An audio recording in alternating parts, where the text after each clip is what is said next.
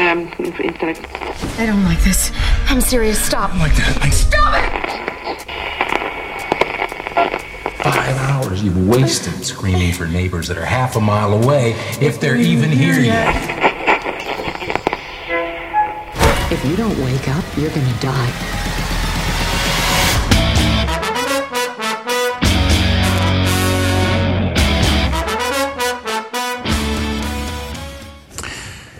Witamy w kolejnym odcinku podcastu Radio SK. Kurczę, jak dawno nie mówiłem tego początku, już odwykłem. E, dzisiaj jesteśmy we dwóch. Dzisiaj jest ze mną e, Michał Rakowicz, czyli Jerry. Witam Ciebie, Jerry. Witam Cię, Mando, witam wszystkich słuchaczy. I dzisiaj zaczynamy nadrabianie Kingowej jesieni, którą troszkę tak mm, zaniedbaliśmy w Radiu SK, a dużo jest do omówienia. I zaczynamy od gry Geralda, od filmu, który e, jesienią miał premierę na platformie Netflix. Gra Geralda jest e, bardzo nietypowym filmem, filmem do którego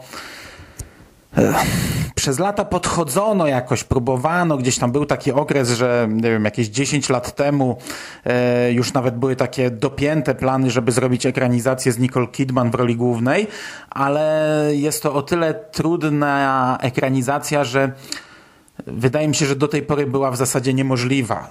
To platformy internetowe dały możliwość ekranizowania takich książek Stephena Kinga. I nawet gdy Mike Flanagan, który jest odpowiedzialny za ekranizację, e, wyszedł z tym projektem, gdy Netflix e, zwrócił się do niego o zrobienie ekranizacji Kinga, a on e, wyskoczył z grą Geralda, to wtedy już były niepokoje, że kurczę, no czemu akurat ta książka, że może jednak za coś innego się weźmiemy. No i dlaczego jest to tak nietypowy materiał?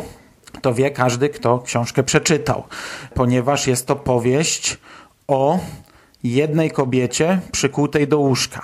O jednej bohaterce, która przez e, większość e, książki znajduje się w jednym miejscu, nie mogąc się ruszyć. To nie jest oczywiście cegła pokroju Toczy Bastionu.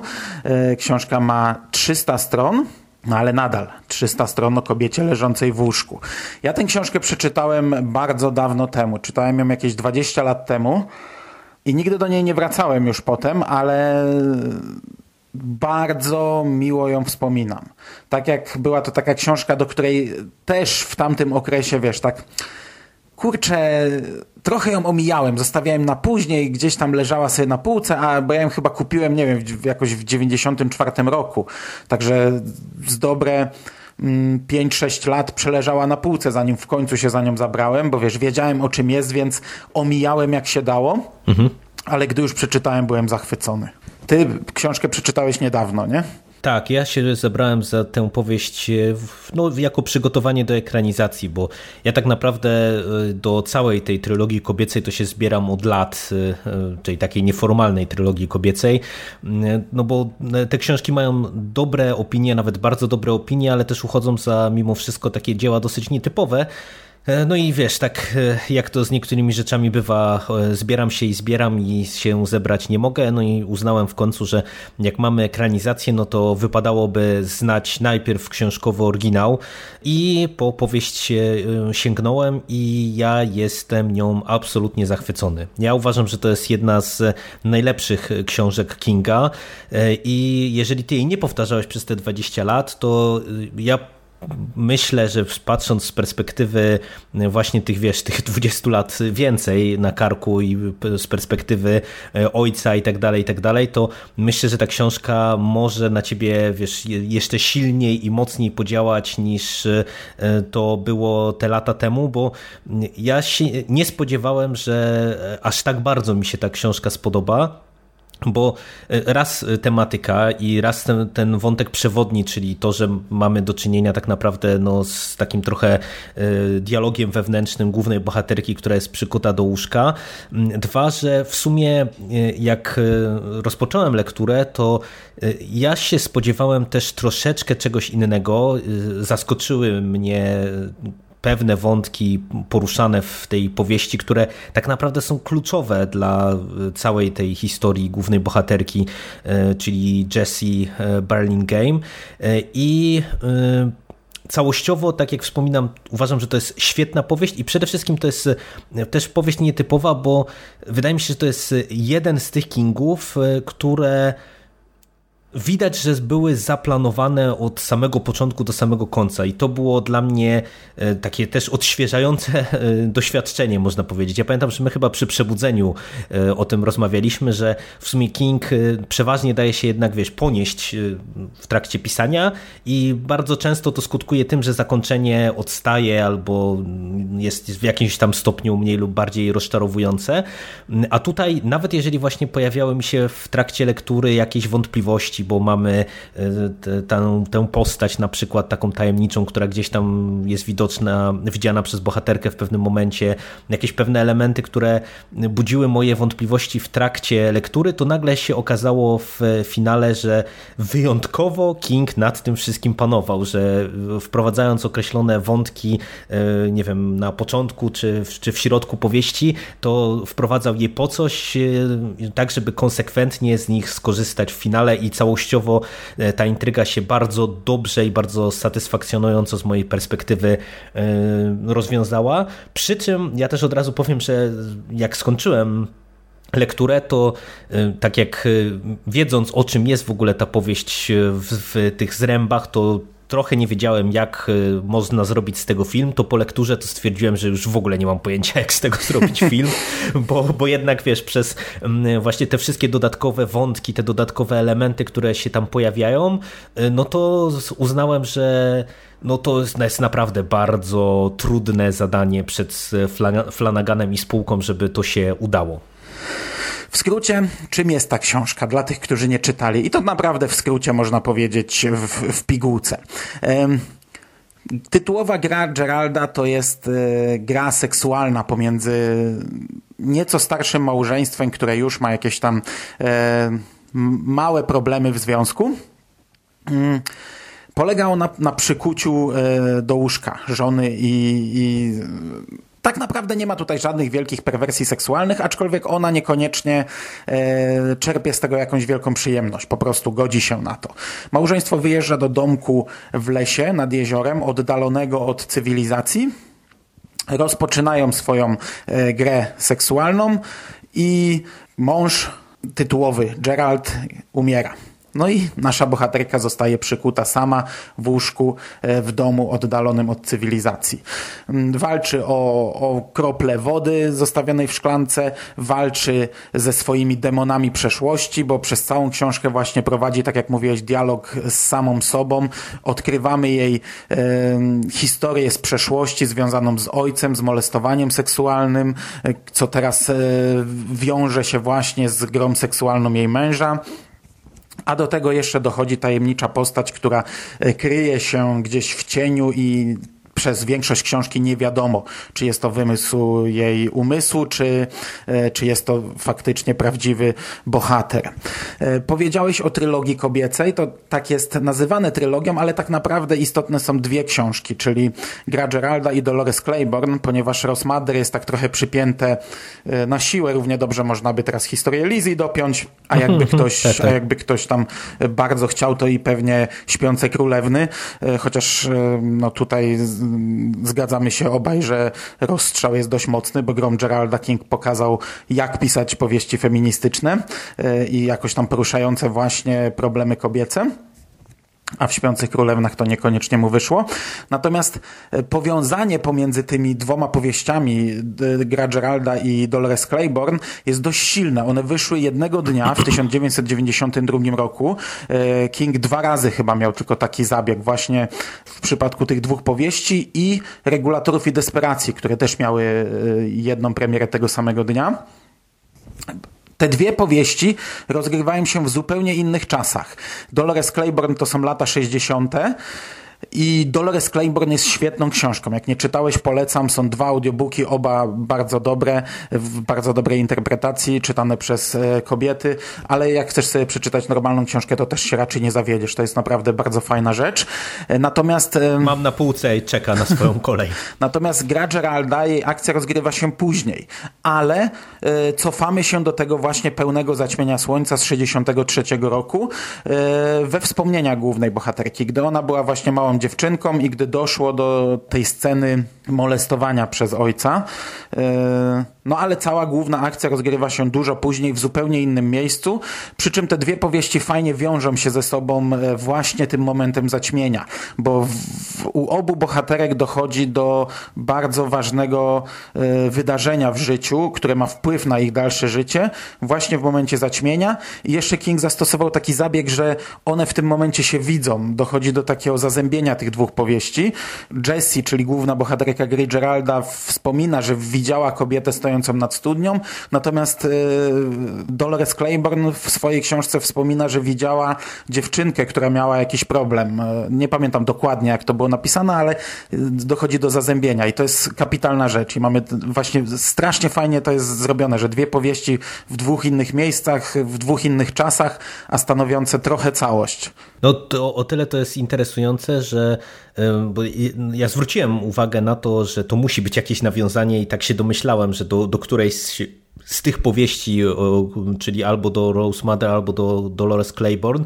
Natomiast to, co jest y, fascynujące, to, to nie jest jakaś, jakiś tam wielki spoiler, że ten element został zachowany w filmie. No ja bo... byłem bardzo zaskoczony, nie sądziłem. No ja też, to, ja też. To było pierwsze do odstrzału, no bo raczej się tak nie nawiązał, tak, takich rzeczy nie zostawia w filmie, bo po co? A tutaj to grało, bo to jak ktoś nie kuma, że to jest nawiązanie, no to po prostu ma jakieś tam majaki, jakiś sen, jakąś wizję, to, to nawet nie jest pokazane jako scena, tylko bohaterka o tym mówi, że, że jej się tam coś przyśniło, widziała coś takiego i jak ktoś nie kuma, że to nawiązanie, to, to w ogóle w tym momencie po prostu przeleci przez tę scenę i jedzie dalej. To nie będzie mu w ogóle gryzło, zgrzytało. Dokładnie tak, dokładnie tak. Okej, okay, no i właśnie teraz dzisiejsze czasy dały nam możliwość zekranizowania tej książki. Ja też się trochę obawiałem, chociaż po hash E, czyli takim trochę nietypowym e, Home, e, home Invasion w wykonaniu Mike'a Flanagana, byłem nieco bardziej otwarty i, i w sumie czekałem, co, co, jak on ugryzie ten temat, co on nam dostarczy tutaj ekranizując tę książkę. No i dostarczył nam, kurczę, bardzo dobry film podszedł do tematu, to znaczy to jest w ogóle bardzo wierna ekranizacja.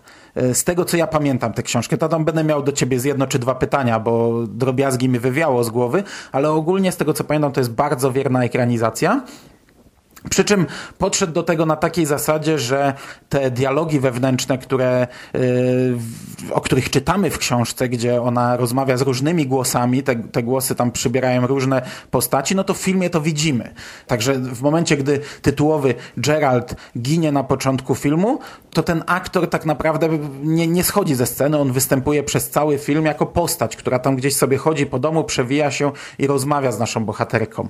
I to zostało bardzo dobrze moim zdaniem e, sklejone. Takie przepływanie właśnie przez te wszystkie wspomnienia, przez historię młodej Jessie, dorosłej Jessie. Bardzo fajnie też zostało ujęte to, mm, jak w wizjach pojawia się ta Jessie, która była na początku filmu, a jak bardzo zmienia się aktorka przez, nie wiem ile ona, ona tam jest przykuta, dwa dni maksymalnie chyba. E, tak, tak, jak tak, bardzo tak. fizycznie mhm. zmienia się e, ta aktorka i ona rozmawia z samą sobą sprzed tych kilkunastu, kilkudziesięciu godzin, a to są dwie, dwie różne postaci. Jeszcze fajnie te, te wszystkie wydarzenia się przeplatają, bo tutaj mm, to jest tak zrobione, tak jak mówisz, no to jest zaplanowana powieść i tak jest napisana, żeby te punkty kulminacyjne e, zeszły się w jednym miejscu i to fajnie ze sobą przepływa, gdy widzimy e, wydarzenia właśnie z życia obecnego, wydarzenia z życia przeszłego. No. Z mojej strony to jest e, przede wszystkim przykład na bardzo dobre przeniesienie powieści do innego medium, jakim jest w tym przypadku film, bo Tutaj różnic troszeczkę jest, bo tak jak na przykład wspomniałeś to, że tutaj jednym z tych głosów, które e, towarzyszą Jesse jest e, sam e, Gerald, no to, to to jest inaczej niż w powieści, bo jednak w powieści to były, można powiedzieć, różne wersje Jesse z przeszłości, natomiast tutaj właśnie przez to, żeby trochę nam to unaocznić i żeby, wiesz, wyjść tylko i wyłącznie z tego, tego takiego głosu wewnętrznego trochę trochę na zewnątrz, no to, to właśnie jakby funkcję tych głosów e, pełni e, mąż e, głównej bohaterki.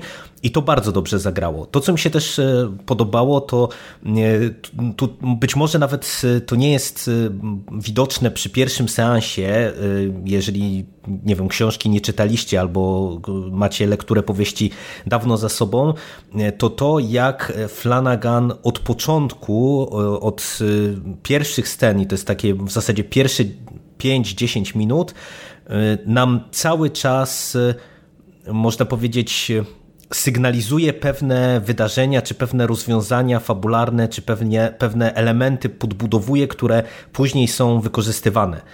Tak, żeby maksymalnie wytrącić e, argumenty, moim zdaniem, krytykom takim potencjalnym, którzy wiesz, którzy by się czepiali, ale że, ale że to bez sensu, że to się tu nie powinno zdarzyć, że, mm, że to tak w prawdziwym życiu by nie wyglądało. A, a nie, a tutaj to jest tak, e, tak zrobione, że w zasadzie od e, pierwszej sceny, kiedy widzimy rozmowę naszych bohaterów, no to cały czas tak naprawdę, jeżeli już się zna e, powieść, jeżeli na przykład widziało się już film wcześniej, to widać jak bardzo dużo tu jest takiego foreshadowingu, który e, no, sygnalizuje nam pewne elementy z dalszego ciągu.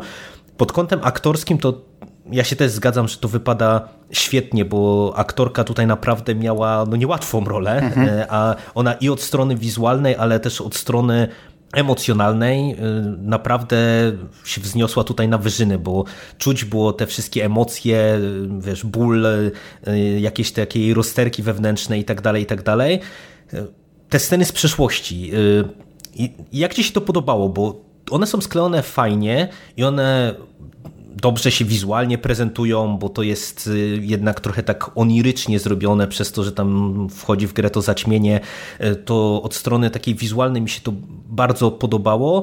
Natomiast y, z perspektywy mm, tego, że ja miałem powieść na świeżo, to one miały dla mnie zdecydowanie mniejszy i taki mniej intensywny wydźwięk emocjonalny, to raz, a dwa, wydaje mi się, że one były troszeczkę inaczej rozplanowane, tam w, w pewien sposób skrócone, co z kolei spowodowało, że wydaje mi się, że nie wszystko tak dobrze zagrało, jak to zagrało w powieści, dlatego że te wydarzenia z przeszłości, to one tam e, są no, dosyć szczegółowo opisane, tak wiesz, nie, nie samo zdarzenie w trakcie pełni, ale też wszystko to, co doprowadziło do tego wydarzenia i to wydaje mi się, że z perspektywy Jessie, tego, co ona przeżyła i tego, co później przeżywa, to było szalenie istotne. Tutaj troszeczkę mi tego zabrakło i to jest ten element, który wydaje mi się, że wypadł słabiej. Nie wiem, jak, jak ty to oceniasz? Ale to chyba tylko dlatego, że jesteś bezpośrednio po książce, bo mm, ja to oceniam bardzo dobrze. No,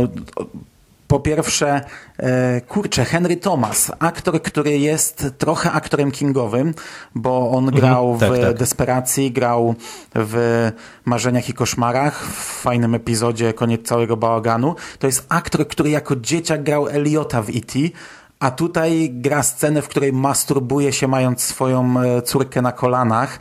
I no, dla mnie to było potężne. Ja nie do końca pamiętałem, znaczy pamiętałem mniej więcej jak to jest w książce, ale tylko zarys, tylko tej sceny. Nie pamiętałem jak to dalej e, jest potoczone, a tutaj mamy jeszcze całą rozmowę potem jego z córką, gdzie on kurczę, tak manipuluje tym dzieckiem, że e, no, robi jej taki bajzel z głowy, że tak naprawdę w kilku zdaniach, w prostych słowach e, obarcza ją takim ciężarem, takim bagażem, że dla mnie, na mnie te, te sceny z przeszłości wywarły naprawdę ogromne wrażenie. E, no i aktorsko właśnie. Henry Thomas, mamy tam też Katie Seagal, czyli żonę Flanagana, która występuje we wszystkich jego filmach. Tutaj gra matkę. I cały mhm. ten, cały ten, wiesz, element, gdzie, gdzie mamy dorastającą córkę i taki trochę konflikt, że matka y, jest zła, że ta córka jest taka, taką córeczką tatusia, no kurczę, to jest teraz u mnie w życiu mniej więcej, nie? Wiesz, moja córka to jest teraz y, taka, taka przylepa, że, że my wszystko robimy razem, a tutaj jak widzę takiego skurczybyka, to y, no we mnie wrzało, jak to oglądałem. No, y, to... Ja, ja, wiem, ja nie kwestionuję, że ty mówisz, że to było lekkie i ten, ja, ja roz... po prostu w porównaniu z książką i domyślam się, że w porównaniu z książką y, to było stonowane, nie? Znaczy, stonowane w tym sensie nawet, że wiesz, że y, sam te, ten akt, że tak powiem, tej przemocy seksualnej, no to w zasadzie tutaj wszystko było y, y, zachowane wiernie, że się tak wyrażę, na tyle, na ile mogło to być oczywiście wiernie zachowane. Natomiast właśnie w kontekście tych relacji rodzinnych, to y, w książce wydaje mi się, że to było jeszcze mocniejsze, bo tam mamy taką podbudowę tej późniejszej sceny i tego późniejszego dialogu, to co ty mówisz, że on tutaj obarcza Jessie jakąś tam odpowiedzialnością czy winą za całą tę sytuację, to w powieści przez to, że na przykład tam mamy jeszcze takie elementy momenty, gdzie ten ojciec już rozpoczyna trochę grę z matką, jeszcze tam dzień wcześniej, tam są takie dialogi, które, y, gdzie widzimy, że on już coś kombinuje, jeszcze my nie wiemy tak naprawdę z czym to jest związane, gdzie jest e, trochę podbudowany ten e, konflikt e, pomiędzy rodzicami, bo on tutaj jest taki dosyć czarno-biały, a w książce mnie odniosłem wrażenie, że to wiesz, było bardziej zniuansowane, no ale wiesz, ale to nie jest tak, że ja się tego czepiam, to mhm, po prostu ja jest dla mnie no, jak, no, jak najbardziej okej. Okay, no to ale... tylko plus dla książki, to tylko znaczy, tak, że książka dokładnie, jest, to jest, kurczę, to jest tylko plus dla książki. Jeszcze lepsza. Dokładnie tak. Dokładnie tak. To jest, to, jest, to jest to, co chciałem tutaj wyraźnie podkreślić. No, to jeszcze ja przynajmniej dwie kwestie chciałbym poruszyć. Najpierw e, scena przemocy. Znaczy scena gore. O, dokładnie o to mi chodzi. Scena, w której e, Jesse uwalnia się z kajdanek. Jezus Maria, co to było? Po prostu, co to było? Ja pamiętałem te sceny z książki, ale absolutnie sobie w taki sposób nie wyobrażałem. To, co zrobiono tu na ekranie, e, to wywraca mózg na drugą stronę i jesteśmy, e, jesteśmy w tym klimacie takim zupełnie innym, a nagle dostajemy jedną scenę gore, która e, no wykręca nas, a się okazuje, że to jest dopiero początek i że my jedziemy dalej i dalej i dalej i to po prostu tak jakbyśmy e, napinali, napinali strunę, aż ona już ma pęknąć, a on jeszcze ją napina dalej. Ja byłem po prostu mega pod wrażeniem tego, co, co dostaliśmy w tej scenie. No ja również i ja byłem przede wszystkim zszokowany, że oni się zdecydowali to tak bezpośrednio pokazać, bo jednak e, ten klimat jest taki właśnie, mówię, trochę oniryczny, ten cały film jest skąpany w takich, wiesz, ciepłych barwach, y, bardzo często, gdzie tam mamy, nie wiem, jakieś zachodzące słońce, yy, przefiltrowane przez jakieś tam firanki i tak dalej, i tak dalej. I po prostu nagle nic tego nizowego my dostajemy tą sceną w twarz i to robi piorunujące wrażenie, bo to jest coś, czego czytelnik y, się nie spodziewał w sumie, że aż tak to będzie głęboko opisane, a w filmie no to działa akurat jeszcze mocniej, no bo wiesz nagle to się dzieje i masz pokazane to wszystko tak detalicznie, że no to naprawdę wykręca na prawą stronę człowieka. A druga rzecz mm, dotyczy Moonlight Mana, czyli tego właśnie tą, tę postać, która stoi w mroku i jakoś tam nawiedza naszą bohaterkę. Ja pamiętam, że jak czytałem tę książkę właśnie te około tam 20 lat temu, to byłem trochę innym czytelnikiem. Dopiero co wyczołgałem się, wiesz, z tego horroru rynsztokowego, którym zalewali nas w latach 90. i jeszcze byłem takim, takim fanem, który oczekuje takich horrorowych rzeczy. Może też dlatego ta, ta gra Geralda tak długo czekała na przeczytanie, ale Ostatecznie w książce ten Moonlight Man to jest całkiem niezły horrorowy y, motyw i straszny, bo e, kurczę, jak sobie uświadamiamy, że leżymy, a jakaś postać e, gdzieś tam stoi w cieniu i na nas cały czas patrzy, to ja pamiętam, że jak to czytałem tak sobie w nocy w łóżku, to e, no czułem ciary, ale tam też dochodzą takie elementy mm, bardziej makabryczne, jakieś, on ma jakieś tam części ciała na, na, na szyjnik zrobiony, takie, takie teoretycznie od czapy, nie wiem, czy ty to też tak o, o, odczułeś, bo ja pamiętam wtedy, ja byłem tym zachwycony, że wiesz, wow, horror tutaj, o, gnijące uszli i takie rzeczy, nie? E, nie wiem, jak teraz bym na to spojrzał. Wiesz to, to jest element, który jest trochę wybijający, natomiast przez to, że to już jest ten etap powieści, kiedy my do końca bohaterce nie możemy wierzyć, no bo wiesz, ona prowadzi ten dialog wewnętrzny, zaczynają się te um, wspomnienia nam tu przewijać i tak naprawdę to w powieści też jest to tak w taki oniryczny sposób zaprezentowane, że wiesz, że do końca my nie możemy jednoznacznie stwierdzić, czy ktoś tam był, czy go nie było, czy jeżeli ktoś był, to czy to była jakaś istota nadprzyrodzona, czy, czy to był prawdziwy człowiek i tak dalej, i tak dalej. I to naprawdę y, chylę czoła przed Kingiem, ale też przed y, twórcami ekranizacji, że to tak dobrze zagrało, bo to jest horrorowy motyw i on początkowo budził moje obawy i w filmie, i w książce, że wiesz, że że to nie zagra, no bo to jest coś takiego, co wydaje mi się jest bardzo łatwo spartolić. I jak to się pojawiło w książce, to początkowo dla mnie to było, wiesz, takie okej, okay, coś dziwnego, to, to gra pod kątem samego klimatu, grozy bardzo fajnie, ale stwierdziłem, że to jest niestety taka mina, na, którą, na której King może się wyłożyć bardzo łatwo, nie? że albo będzie nam próbował to wszystko wyjaśnić, albo właśnie, tak jak on też nieraz lubi, walnie nam nic tego nizowego, coś nadprzyrodzonego w finale, ale nie, ale to zagrało i w filmie mi się bardzo podobało też, jak to zostało finalnie zaprezentowane, bo no bo tutaj też łatwo można było popaść w taką troszeczkę nie wiem, niezamierzoną śmieszność albo taką trochę przesadę, no bo ten Moonlight Man, tak jak on jest opisany, wiesz, no to jest taka trochę upiorna, ale też taka groteskowa postać, nie? A tutaj wydaje mi się, że udało się to tak zbalansować, że to dobrze zagrało wizualnie. Znaczy, to, to, znaczy ja go zapamiętałem z książki po prostu jako postać kryjącą się w cieniu, że widzimy bardziej kontur niż e, faktycznie e, istotę czy tam człowieka. E, możliwe, że wypaczyłem to już w swojej pamięci. E, w filmie w tę rolę wcielił się e, Karel e, Strajken, to jest aktor taki bardzo charakterystyczny, który grał w Rodzinie Adamsów, czy też grał Olbrzyma w miasteczku Twin Peaks. No i on tutaj wygląda makabrycznie. No, przy czym ten aktor wygląda po prostu makabrycznie, e, ale tutaj jest jeszcze zrobiony na takiej zasadzie, że często gdy, gdy ona go widzi w swoich tak, w takich snach czy wizjach, nie wie czy to jest prawda czy nie, to on ma zamiast oczu e, zaćmienie księżyca.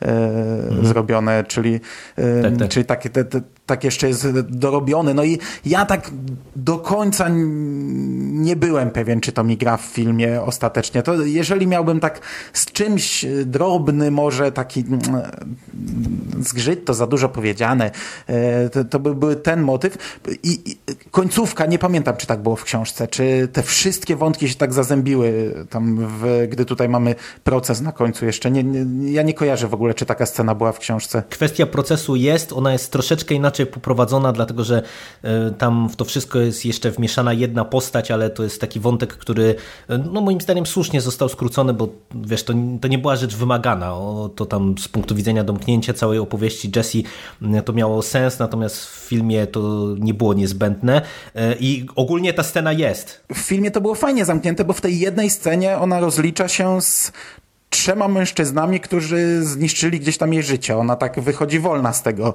I, i, to mi się podobało, takie zamknięcie w filmie. Ale nie, bo to pod kątem jakby samego domknięcia to w powieści jest w zasadzie identycznie. Tam mówię, tam się pojawia po prostu jeszcze jedna dodatkowa postać, trochę e, rozbudowana, to źle powiedziane, ale tam jest jeszcze taki prawnik, e, z którym tam Jesse e, wdaje się w pewną relację i to trochę jest tam, mówię, bardziej rozbudowany ten wątek, ale pod kątem jakby samego domknięcia wszystkich tych wątków fabularnych, to jest niemalże identyczna scena. Natomiast w książce ja jako fan Kinga z tamtego okresu, z końcówki lat 90. byłem zachwycony tym, że... Mm, pojawia się Castle Rock. King rok wcześniej w sklepiku z marzeniami zakończył historię Castle Rock, rozstał się z nim, zniszczył to miasto, a teraz na przykład wyszła w tym roku Pudełko z guzikami Gwendy, gdzie było reklamowane jako pierwsza opowieść tam od właśnie y, bardzo, bardzo dawna, która rozgrywa się w Castle Rock, ale on nigdy tego Castle Rock nie porzucił. Gdzieś tam zawsze nawiązywał w różnych książkach, jakieś elementy nam e, przemycał, no i gra Geralda na kilku stronach przemyca. Dowiadujemy się, kto jest nowym mhm. szeryfem, Castle Rock. Dla mnie jako fana to było mega fajne na koniec książki. E, jedna z, z fajniejszych części tak naprawdę w tamtym okresie, gdy jeszcze, wiesz, nie czytałem Rocznej Wieży i Castle Rock to było wtedy takie największe uniwersum kingowe, nie? Tak, tak, tak. No okej, okay, no i podsumowując, ja zacząłem ten podcast od tego, że to jest e, doskonała droga, że platformy internetowe pokazały, że są doskonałą drogą dla ekranizacji Kinga. Pewnie powtórzę to mówiąc o filmie 1922, ale e, naprawdę po obejrzeniu tych dwóch filmów ja doszedłem do wniosku, że e, King 40 lat czekał na dzisiejsze czasy, żeby go w końcu dobrze ekranizowano. No bo do tej pory ciągle były jakieś problemy, ale to dlatego, że ciągle były jakieś narzucane ograniczenia. Filmy kinowe miały ograniczenia wiekowe, finansowe, czasowe, ramy czasowe. Filmy telewizyjne też miały ramy czasowe, pieniężne, no to największe przy telewizyjnych, plus y, tematyczne, no bo nie puścisz wszystkiego w telewizji. A teraz właśnie platformy internetowe pokazały, że kurczę, to wszystko można obejść. Że film można zrobić dowolnej długości, no bo kogo to obchodzi, mając takiego Netflixa, czy obejrzysz film 70-minutowy, czy 3-godzinny. Nikogo nie obchodzi, a w kinie, czy w ramówce telewizyjnej to było istotne. Taka scena jak ta, o której mówiliśmy, scena Gorno, ona nie przeszłaby w żadnej telewizji. No może w dzisiejszych czasach, chociaż wydaje mi się, że to też by było o, też, dość... to już by było, myślę, troszeczkę za dużo. No, ale w, w czasach klasycznej telewizji w życiu byśmy czegoś takiego nie dostali. Natomiast w kinie to by zakwalifikowało automatycznie ten film do kategorii wiekowej R, y, gdzie no, pewnie by to przekreśliło taki film. Zresztą nikt by się nie wziął za taki film w kinie czy w telewizji. A teraz po tych dwóch ekranizacjach, po Grze Geralda i po 1922, ja czekam na kolejne filmy Kinga. Wydaje mi się, że otwiera się przed nami okres naprawdę fantastycznych ekranizacji. Bo w końcu King trafił na taką platformę, na takie miejsce, gdzie można zekranizować jego książki. No przede wszystkim to jest też kwestia, wydaje mi się, twórców, którzy mają pomysł na ekranizację Kinga, no bo przez lata też to trochę tak wyglądało, że bardzo często jednak się wybierało te takie opowieści najbardziej horrorowe, ale w takim trochę palpowym stylu, nie? No nie bez przyczyny mamy tam te wszystkie dzieci kukurydzy, maglownice i ciężarówki i tak dalej, i tak dalej.